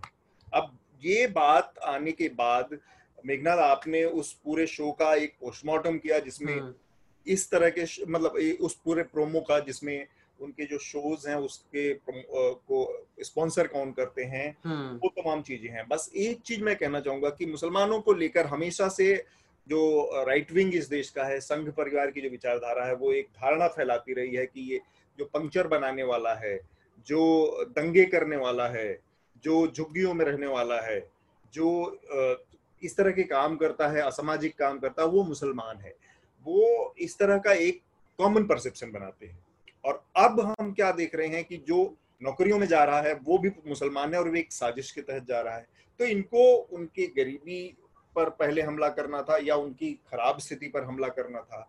अब जब वो कुछ कर रहा है, पढ़ लिख रहा है या इस देश के जो तमाम जो तरीके हैं जिसके जरिए अपनी जिंदगी सुधार सकता है, तो इनको उससे भी दिक्कत है। ये लोग करना क्या चाहते हैं? सर यहाँ पे ना बहुत ही एक्चुअली ये इंसिडेंट जो हुआ वो मेरे लिए तो काफ़ी इंटरेस्टिंग था, क्योंकि ये जो प्रोमो निकला था ये 30 सेकंड का हार्डली प्रोमो था, जहाँ पर आपने जैसे कहा कि उनका एक षड्यंत्र रिवील करने वाले थे मुस्लिमों का, जो यूपीएससी जिहाद करना चाहते हैं, बेसिकली यही था। तो कुछ जामिया के स्टूडेंट्स ने एक पिटिशन फाइल किया दिल्ली हाईकोर्ट में। दिल्ली हाईकोर्ट ने उस पर स्टे लगा दिया प्रोग्राम पे। तो जिस रात को, जो फ्राइडे को वो प्रोग्राम होना था, मैं थोड़ा सा क्यूरियस था कि अब ये बैन हो गया तो अब ये क्या करेंगे। मैंने वो चैनल में देख क्यों रहा था, देखने के लिए कि वो फिर भी शो करते हैं या नहीं करते हैं, राइट। तो आते ही उन्होंने पहले ही बोल दिया कि नहीं, हम कोर्ट का सम्मान करते हैं तो हम ये शो नहीं कर सकते, हम चैलेंज करेंगे, एक्सेट्रा एक्सेट्रा। बट उसके बाद जो हुआ वो बहुत इंटरेस्टिंग था। उसके बाद उन्होंने क्या किया कि वो जो पिटिशन जो उनको ऑर्डर आए थे वो लाइन बाय लाइन पढ़ना चालू कर दिए और फिर जो मुस्लिम हेट्रेड जो था वो फिर से निकलने लगा, उबलने लगा कि हम तो हिंदू राष्ट्र है, हमको तो षड्यंत्र के, यही षड्यंत्र हम रिवील करने वाले थे कि मुस्लिम टेक ओवर करने वाले, और फिर वही मुस्लिमों ने हमको शट डाउन कर दिया। 40 करोड़ मुस्लिम 30 सेकंड के प्रोमो से डर गए। तो फिर सोचिए अगर मैं 1 घंटे का शो करूंगा तो उनका क्या हो जाएगा। फिर ऊपर से उन्होंने इतनी गंदी बातें कही कि जो मुस्लिम भाई अपने ही बहनों को बहनों की तरह ट्रीट नहीं करते हैं वो क्या हिंदुओं को भाइयों की तरह ट्रीट करेंगे, वो क्या मुझे ब्रदरहुड सिखाएंगे। तो ऐसे बहुत अजीब बातें की उन्होंने और काफी बार बोला कि हमको तो हिंदू राष्ट्र बनाना है, मैं तो बनाते ही रहूंगा, एक्सेट्रा। इसमें इंटरेस्टिंग बात ये थी कि उनको 4 एड्स मिले थे इस पे। एक तो अमूल का था एड जो टाइटल स्पॉन्सर था इस शो का, दूसरा था यूपी गवर्नमेंट जो योगी आदित्यनाथ ने कोविड के लिए क्या क्या किया उसकी ऐड थी, और दूसरे 2 छोटे ऐड थे, एक हेम पुष्पा कुछ विमेन्स टॉनिक का एक था और एक सच्ची सहेली एक और विमेन्स टॉनिक का था। तो मैंने एक स्टोरी किया, ये एडवर्टाइजर्स को कॉल आउट किया कि आप ये स्टेटमेंट्स को जो जब देखते हैं तो आपके ब्रांड वैल्यूज के साथ ये एसोसिएट करना चाहते हैं कि नहीं। सिंपल सवाल था, मैंने कोई बॉयकॉट का बात नहीं किया, हम कभी बॉयकॉट का बात कर ही नहीं सकते और as a news channel we shouldn't do that. तो ये सवाल पूछा, हमको भी रिस्पॉन्स तो आया नहीं, पर हुआ क्या कि काफी लोगों ने ये स्टोरी पिकअप कर दी और एक बॉयकॉट अमूल का ट्रेंड चला दिया ट्विटर पे। और फिर बहुत लोगों ने उस पर क्वेश्चंस पूछे अमूल को और उनके मैनेजिंग डायरेक्टर को जो सोधी जी है, उनको कोई रिस्पॉन्स नहीं आया। फिर बाद में रिस्पॉन्स इस तरीके से आया कि सुदर्शन और उनकी जो बेसिकली जो आईटी सेल है उन्होंने एक और ट्रेंड चला दिया, इंडिया लव्स अमूल करके। और अभी लास्ट वीक में उन्होंने जो शोज किए हैं वो न्यूज लॉन्ड्री को अटैक करते हुए शोज किए। स्टॉप फंडिंग हेट करके एक इंटरनेशनल ऑर्गेनाइजेशन है, यूके बेस्ड है, उनको पाकिस्तानी फ्रंट बता दिया है। और फिर मुझे भी काफी अटैक किया उन्होंने, मतलब ट्वीट्स निकाल के पुराने वगैरह वगैरह कुछ भी करके। तो एसेंशियली चव्हाण के जी थोड़े से गुस्सा है Obviously. पर हमने एक बड़ी बात हुई न्यूज लॉन्ड्री इम्पैक्ट ये था कि हमने उसके बाद अमूल की ऐड नहीं देखी उसमें तो ऑफिशियली हमको पता नहीं है कि उन्होंने विड्रॉ कर लिया है, नहीं तो किया आप है। इसको मेघनाद हम चाहेंगे कि आप उनसे एक बार पता करें, और ये थोड़ा सा एक और इसका फॉलोअप जैसी स्टोरी है कि अगर उन्होंने ऑफिशियली इसको बैन किया है या उससे के लिए, तो ये फर्दर इसका फॉलोअप है। मिताली, ये जो पूरा मामला है, इस तरह के मामलों में हमें इन्हें नजरअंदाज करना चाहिए। इस तरह के ये फ्रिंज एलिमेंट जैसे हैं, इनको नजरअंदाज कर देना सही तरीका है, या फिर ये इनको समय समय पर हमारा टोकना बहुत जरूरी है, क्योंकि ये छोटी छोटी बीमारियां मिलके एक बड़ी बीमारी का निर्माण कर सकती हैं। और एक और, सॉरी मिताली, एक और क्वेश्चन था इसको ऐड करने के लिए कि फाइनेंशियल इम्पैक्ट जब बात करते हैं, तो आपको क्या लगता है कि ये जो स्ट्रैटेजी है एडवर्टाइजर्स को कॉल आउट करने की, क्या ये आपको सही लगती है, गलत लगती है, या इफेक्टिव लगती है, नॉन इफेक्टिव लगती है? वो भी थोड़ा सा सुनना चाहूँगा। जी अतुल, बहुत मुश्किल है इसका जवाब देना, क्योंकि one point of view is इनको नजरअंदाज कर दो, इनको इतनी इम्पोर्टेंस ही क्यों दो। पर जो बहुत चिंताजनक बात है कि ये शायद हम जिन्हें फ्रिंज एलिमेंट्स बुलाते हैं वो अब फ्रिंज एलिमेंट्स नहीं रहे। मैं बचपन से ही 2 साल एक स्टेट में, 2 साल दूसरे स्टेट में, क्योंकि मेरे पिताजी आर्मी में थे, इसलिए मुझे कभी अपनी आइडेंटिटी के बारे में ये नहीं लगा कि हाँ भाई मैं तो बंगाल की हूँ या मैं सिर्फ यहाँ पली बड़ी हूँ। मुझे अगर कोई पूछता तो मैं हमेशा यही जवाब देती कि I am an Indian, and I genuinely feel that because having spent so much time in pretty much every state of the country. पर मुझे नहीं लगता, मुझे लगता है कि अब मैं आउटलायर हूँ या शायद मैं फ्रिंज एलिमेंट हूँ, क्योंकि बहुत से लोग ऐसे हैं जो इस तरीके से नहीं सोचते हैं। However, having said that, हैं मिताली काला जादू करती है, काला जादू करती है।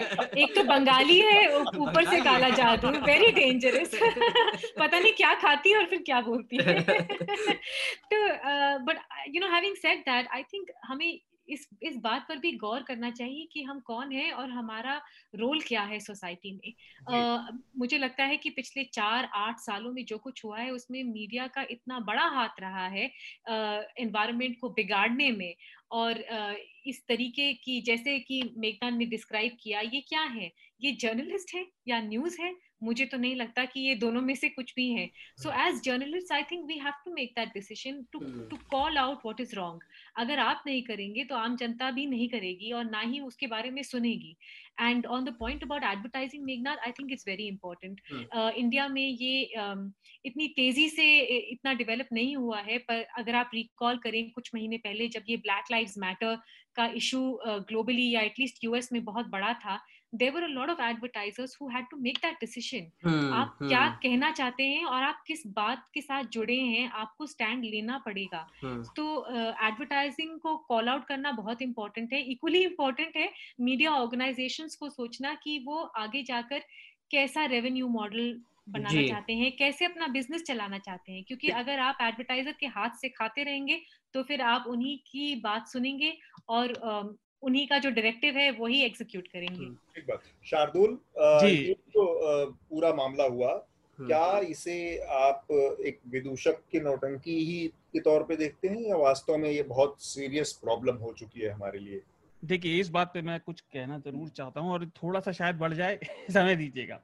ऐसा है कि जब मैं पहली बार चर्चा में आया था, मैंने एक बात कही थी, धर्म का संबंध व्यक्ति से होता है, और ये लोग एक स्पेसिफिक पंथ को, पूजा पद्धति को, मुसलमानों को कैटेगराइज कर रहे हैं, जबकि ना हिंदू, ना मुसलमान, और कम से कम भारत का कोई भी वर्ग एक होमोजेनाइज, एक रूपता लिए हुए नहीं है। हमारे यहाँ विविधता भरी पड़ी है। कहावत है, कोस कोस पर बदले पानी, 4 कोस पर वाणी, है ना।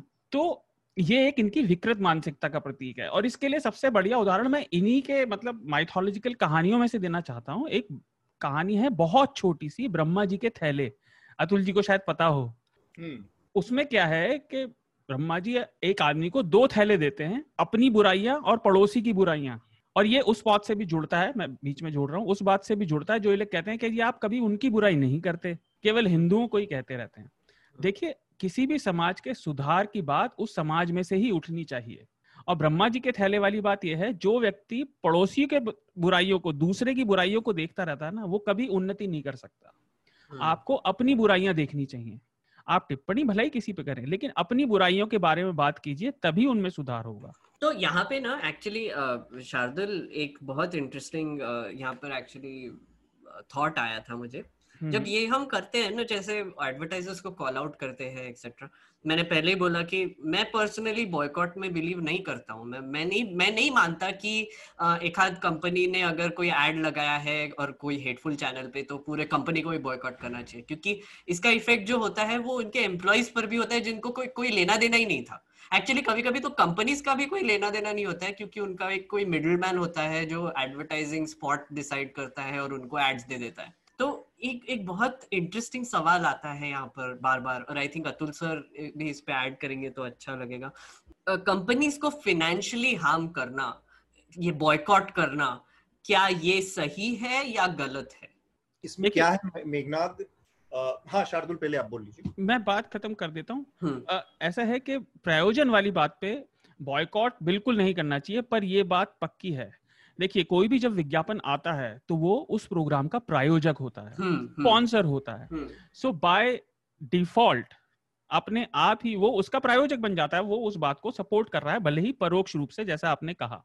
तो उनसे ये सफाई मांगना कि क्या आप सही में इस बात को सपोर्ट करते हैं, कुछ गलत नहीं है, तो वो बात बिल्कुल ठीक है। और धर्म की ये जो बात करते हैं ना, ये असल में अपनी कमियां छुपाने के लिए, भाई हमारे सिस्टम में क्या क्या कमियां हैं उन सब के लिए आप किसी एक ग्रुप को ब्लेम कर दो और अपनी जिम्मेदारी से बच जाओ। यही फॉर्मूला है सुदर्शन का। हर चीज के लिए आप उन्हें ब्लेम करें, वो यूपीएससी में भी हैं, वो सेना में भी हैं, वो दुनिया में भी हैं। एक बेवकूफाना व्हाट्सएप फॉरवर्ड बहुत चला था लॉकडाउन शुरू होने से पहले, यही राइट विंग तो मैंने नहीं कहना चाहता, मूर्ख लोगों के प्रोपेगेंडा की तरफ से, कि जो ये फूड डिलीवरी वाले हैं इनमें भी मुसलमान घूम रहे हैं, पूरी दुनिया में इनका नेटवर्क है। और वो मतलब आप बेवकूफी की लिमिट देखिए। मैं और मेरी वाइफ हंसते रहे थे, मेरी वाइफ डॉक्टर है, तो हम हंस हंस के लोटपोट हो गए थे। उसमें ये था कि व्यक्ति उस ऑडियो क्लिप में समझा रहा है कि कैसे ये फूड डिलीवरी वाले देखते हैं मुसलमान खाने में कोई गोली डाल देते हैं जिससे हिंदुओं की प्रजनन क्षमता कम हो रही है और मुसलमान बढ़ रहे हैं जनसंख्या में और ये पूरी दुनिया पे कब्जा कर लेंगे। तो ये बेवकूफी है। इसमें मेघनाद मेरा बस ये कहना है कि जैसे इनका जो सबसे बड़ा तर्क क्या होता है, वो तर्क होता है कि हमारी अभिव्यक्ति की आजादी कोई है कि नहीं। तो ये बहुत ही मॉडर्न कॉन्सेप्ट है कि अभिव्यक्ति की आजादी, जो फ्रीडम ऑफ एक्सप्रेशन है, ये बहुत मॉडर्न कॉन्सेप्ट है, बहुत आधुनिक एक विचार है कि सबको अपनी बात रखने का अधिकार होना चाहिए। लेकिन वहीं पर साथ में एक उससे भी एक अदद आगे का एक मॉडर्न कॉन्सेप्ट है जो कि आजकल पूरी दुनिया में, अमेरिका में भी आपने देखा, यूरोप में भी आप देखते होंगे, कि वो है कि क्या आप आज की तारीख में रेशियल सुपीरियॉरिटी की बात कर सकते हैं, क्या आप नस्ली शुद्धता की बात कर सकते हैं, क्या आप अपने जाति, हिंदुस्तान के कॉन्टेक्स्ट में देखें तो क्या आप जातीय श्रेष्ठता की बात कर सकते हैं कि मैं ब्राह्मण हूँ तो मैं श्रेष्ठ हूँ, या मैं क्षत्रिय हूँ तो श्रेष्ठ हूँ, बाकी जो जातियां हैं वो उससे नीचे हैं, या इन सब चीजों का मतलब पढ़ा लिखा आदमी जानता है कि इसका कोई वैज्ञानिक आधार नहीं है, इनका कोई वो न जैविक आधार नहीं है, जो रेस है वो एकदम सेम है। अब रही बात तो ये दो मॉडर्न कॉन्सेप्ट जो आपस में टकराते हैं यहाँ पे आके, तो सुदर्शन जो काम कर रहा है या इस तरह के तमाम लोग जो काम कर रहे हैं, उन्हें इस मॉडर्न कॉन्सेप्ट के आधार पर उनके इस दोगलेपन को वो करने के लिए आपको रणनीतियां बनानी पड़ती हैं। वो रणनीति क्या है? वो रणनीति है कि आपको इस तरह से रोका जाए या इस तरह की आप एक मॉडर्न कॉन्सेप्ट का इस्तेमाल अपने हित के हिसाब से करेंगे। मतलब वही कहा जाता है कि मीठा मीठा गप और कड़वा कड़वा थू। तो आप फ्रीडम ऑफ एक्सप्रेशन का इस्तेमाल तो करेंगे, लेकिन बाकी जो और कॉन्सेप्ट है उसमें आप निहायत 18वीं मतलब मेडिवल एरा वाली बात करेंगे, पत्थर से मार के और न्याय करने वाली बात करेंगे कि मुसलमान है वो तो वो गंदा है, या वो दलित है तो वो गंदा है। ये सारी बकवास आप अपने चैनल पे करेंगे, रेशियल लाइन पे, कास्ट लाइन पे, ये सारी बकवास आप करेंगे। तो रणनीति के तौर पे आपको रोकने के लिए इस तरह की चीजें बनानी पड़ेंगी, जिसमें एड कैंपेन को रोकने की बात है। ये वो आप उनको बैन करने की बात नहीं कर रहे, और I am agree with you, ये बिल्कुल सही बात है कि इनको बायकॉट मत करिए, लेकिन आप अपने कॉन्शियंस से, अपने कॉन्शियंस को, अपनी जो आपकी अपनी अंतरात्मा है उससे पूछिए कि क्या ये बात सही है कि ये आदमी दोगलापन नहीं कर रहा है, एक तरफ एक चीज को, एक बहुत मॉडर्न कॉन्सेप्ट को अपने हिसाब से इस्तेमाल कर रहा है, दूसरे मॉडर्न कॉन्सेप्ट को पूरी तरह से लात मार के किनारे कर रहा है। आप इस तरह से डुप्लिसिटी नहीं चलेगी। जी जी, ये वही वाली बात है जो वो नए कॉन्सेप्ट को पुराने कहानियों में मढ़ने के लिए, जैसे इंटरनेट महाभारत काल में था, वो कौन से मुख्यमंत्री के लिए था मेघनाद? त्रिपुरा के हाँ, त्रिपुरा के हाँ, इंटरनेट चला रहे थे। अब उस समय इंटरनेट का किसी को पता नहीं था, लेकिन आज कहानी में फिट होता है तो कर दो।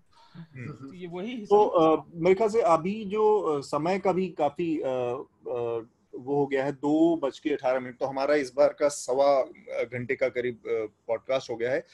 जल्दी से मेरे ख्याल से हम लोग रिकमेंडेशन की भी बात कर लेते हैं। सबसे पहले शार्दुल, आपका रिकमेंडेशन हम इस हफ्ते ले लेते हैं।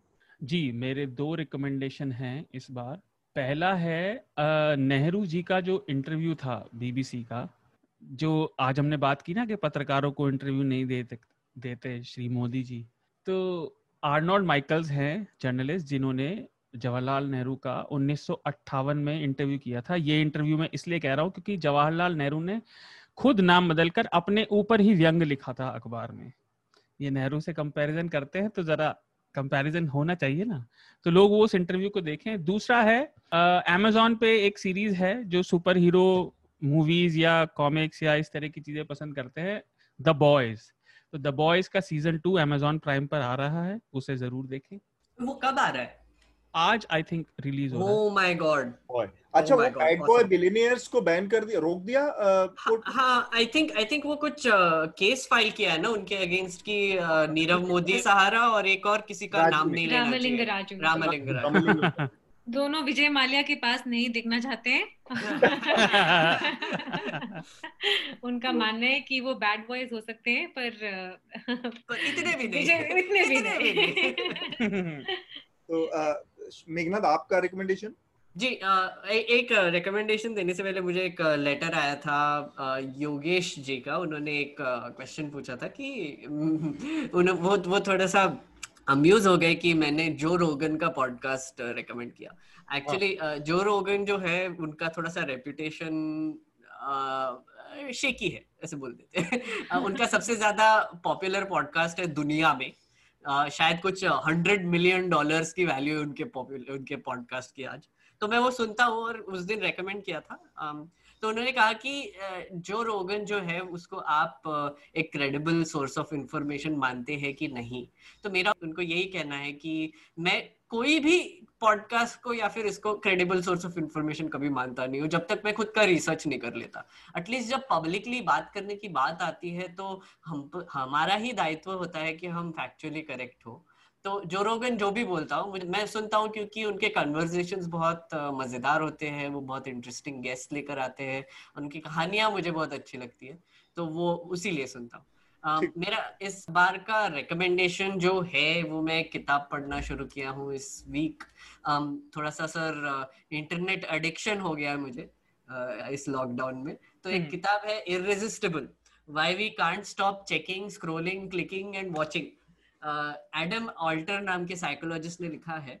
तो उन्होंने इस पर स्टडी किया है कि कैसे हमारे सोशल मीडिया कि जो कंपनीज है उन्होंने एक एडिक्शन मशीन बनाकर रखा है। जैसे कोकेन एक ड्रग है, वैसे ही इंस्टाग्राम एक और ड्रग है, वैसे ही फेसबुक और ट्विटर एक और ड्रग है। और वो काम कैसे करता है, और जब आपको पता चलेगा वो काम कैसे करता है तो उससे बचना कैसे है, और आपके मेंटल हेल्थ को इम्प्रूव कैसे करना है, और प्रोडक्टिव कैसे होना है, इस पर लिखा है।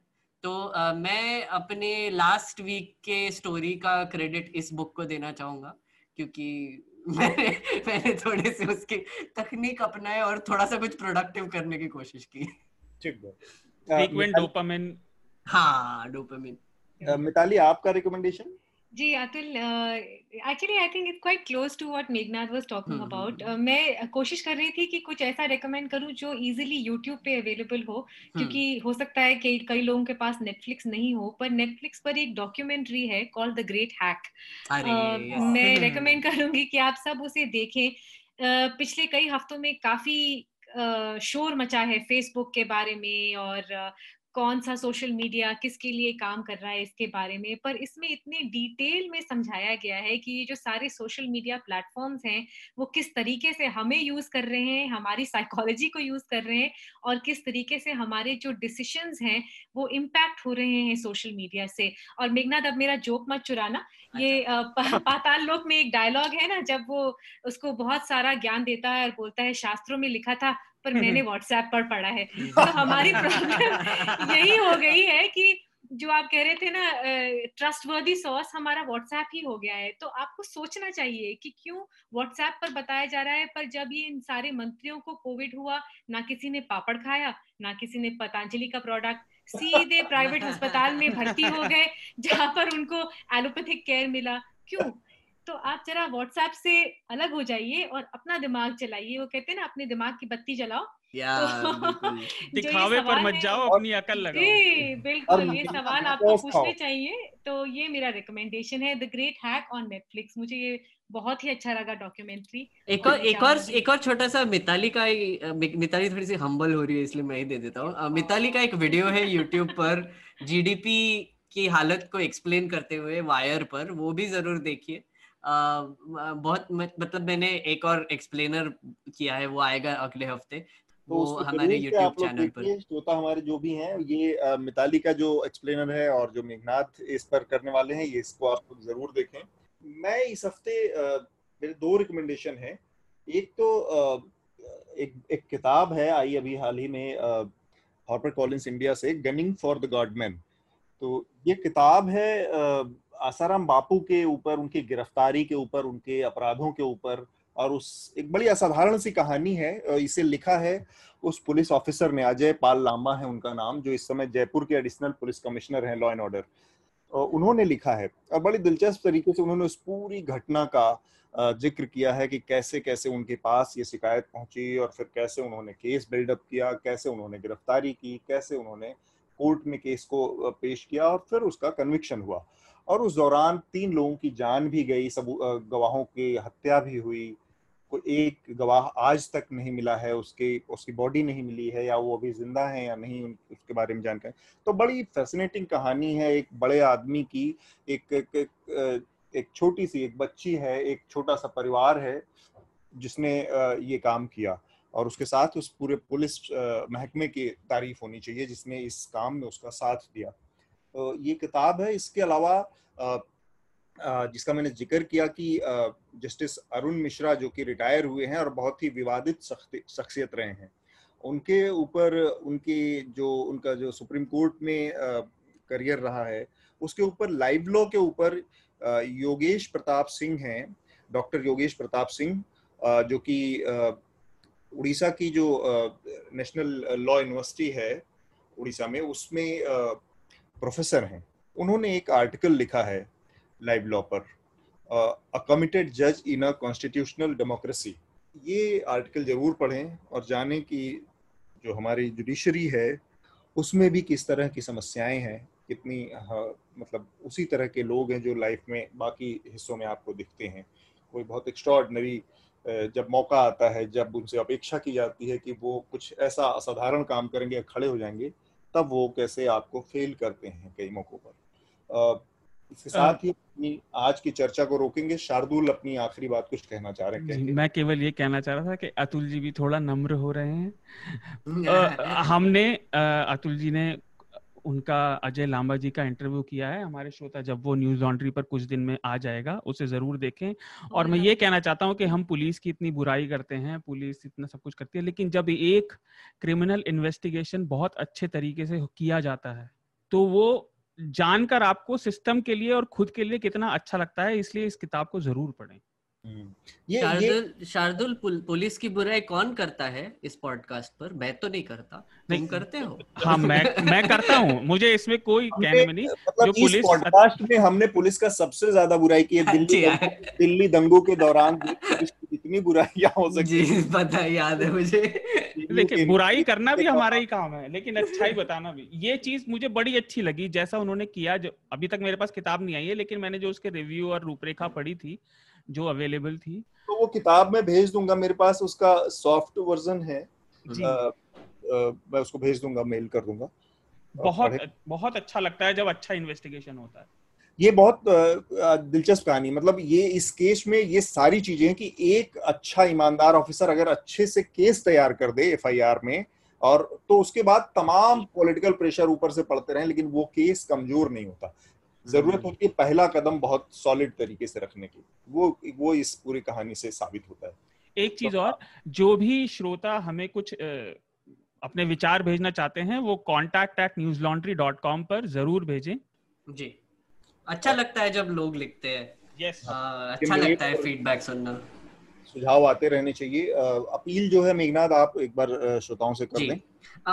मैंने जो आपको सुरेश चौहान के बारे में जो आपको बताया कि हमने जो स्टोरी की और हम एडवर्टाइजर्स को कॉल आउट कर रहे हैं, तो ये हम कैसे कर पाते हैं, वैसे बाकी क्यों नहीं कर रहे, कभी आपने सोचा है?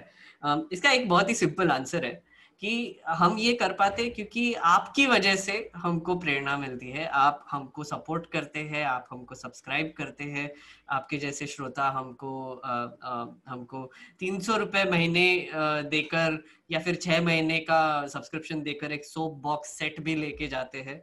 तो इसकी वजह से हम ये सब कर पाते क्योंकि हमारा जो न्यूज़ प्लेटफॉर्म है वो एडवर्टाइजर्स के भरोसे पे नहीं चलता है। हम अमूल से लेके उत्तर प्रदेश गवर्नमेंट से लेके सबको कॉल आउट कर सकते हैं, हेम पुष्पा हो जो भी हो। इसीलिए इंडिपेंडेंट मीडिया को सब्सक्राइब कीजिए। मिताली, आई थिंक आपके लिए भी ये अपील अप्लाई होता है, वायर को भी सब्सक्राइब कीजिए, वो भी अच्छा काम कर रहे हैं जी। बिल्कुल इस तरह के तमाम जो मीडिया संस्थान है जो कि पब्लिक फंडेड उससे चल रहे हैं, आप जनता के पैसे से चल रहे हैं, सब्सक्रिप्शन चल रहे हैं, उनको सपोर्ट करें ताकि वो किसी भी तरह के पॉलिटिक्स के या फिर कॉर्पोरेशंस के दबाव से मुक्त रहें और आपकी बात कर सके। और एक आप बार बार लोग कंप्लेंट करते हैं कि बहुत फ्रस्ट्रेटिंग है ये जो कवरेज हो रहा है, इतना क्या चालू है मीडिया में, तो इसका भी सोल्यूशन आप ही है। आप ही वो एडवर्टाइजर्स को कॉल आउट कीजिए, हमको टैग कीजिए @newslaundry पे, या फिर अतुल सर को टैग कीजिए, मुझे कीजिए, शार्दुल को कीजिए, और फिर हम आपको वो एम्पलीफाई करने में मदद करेंगे।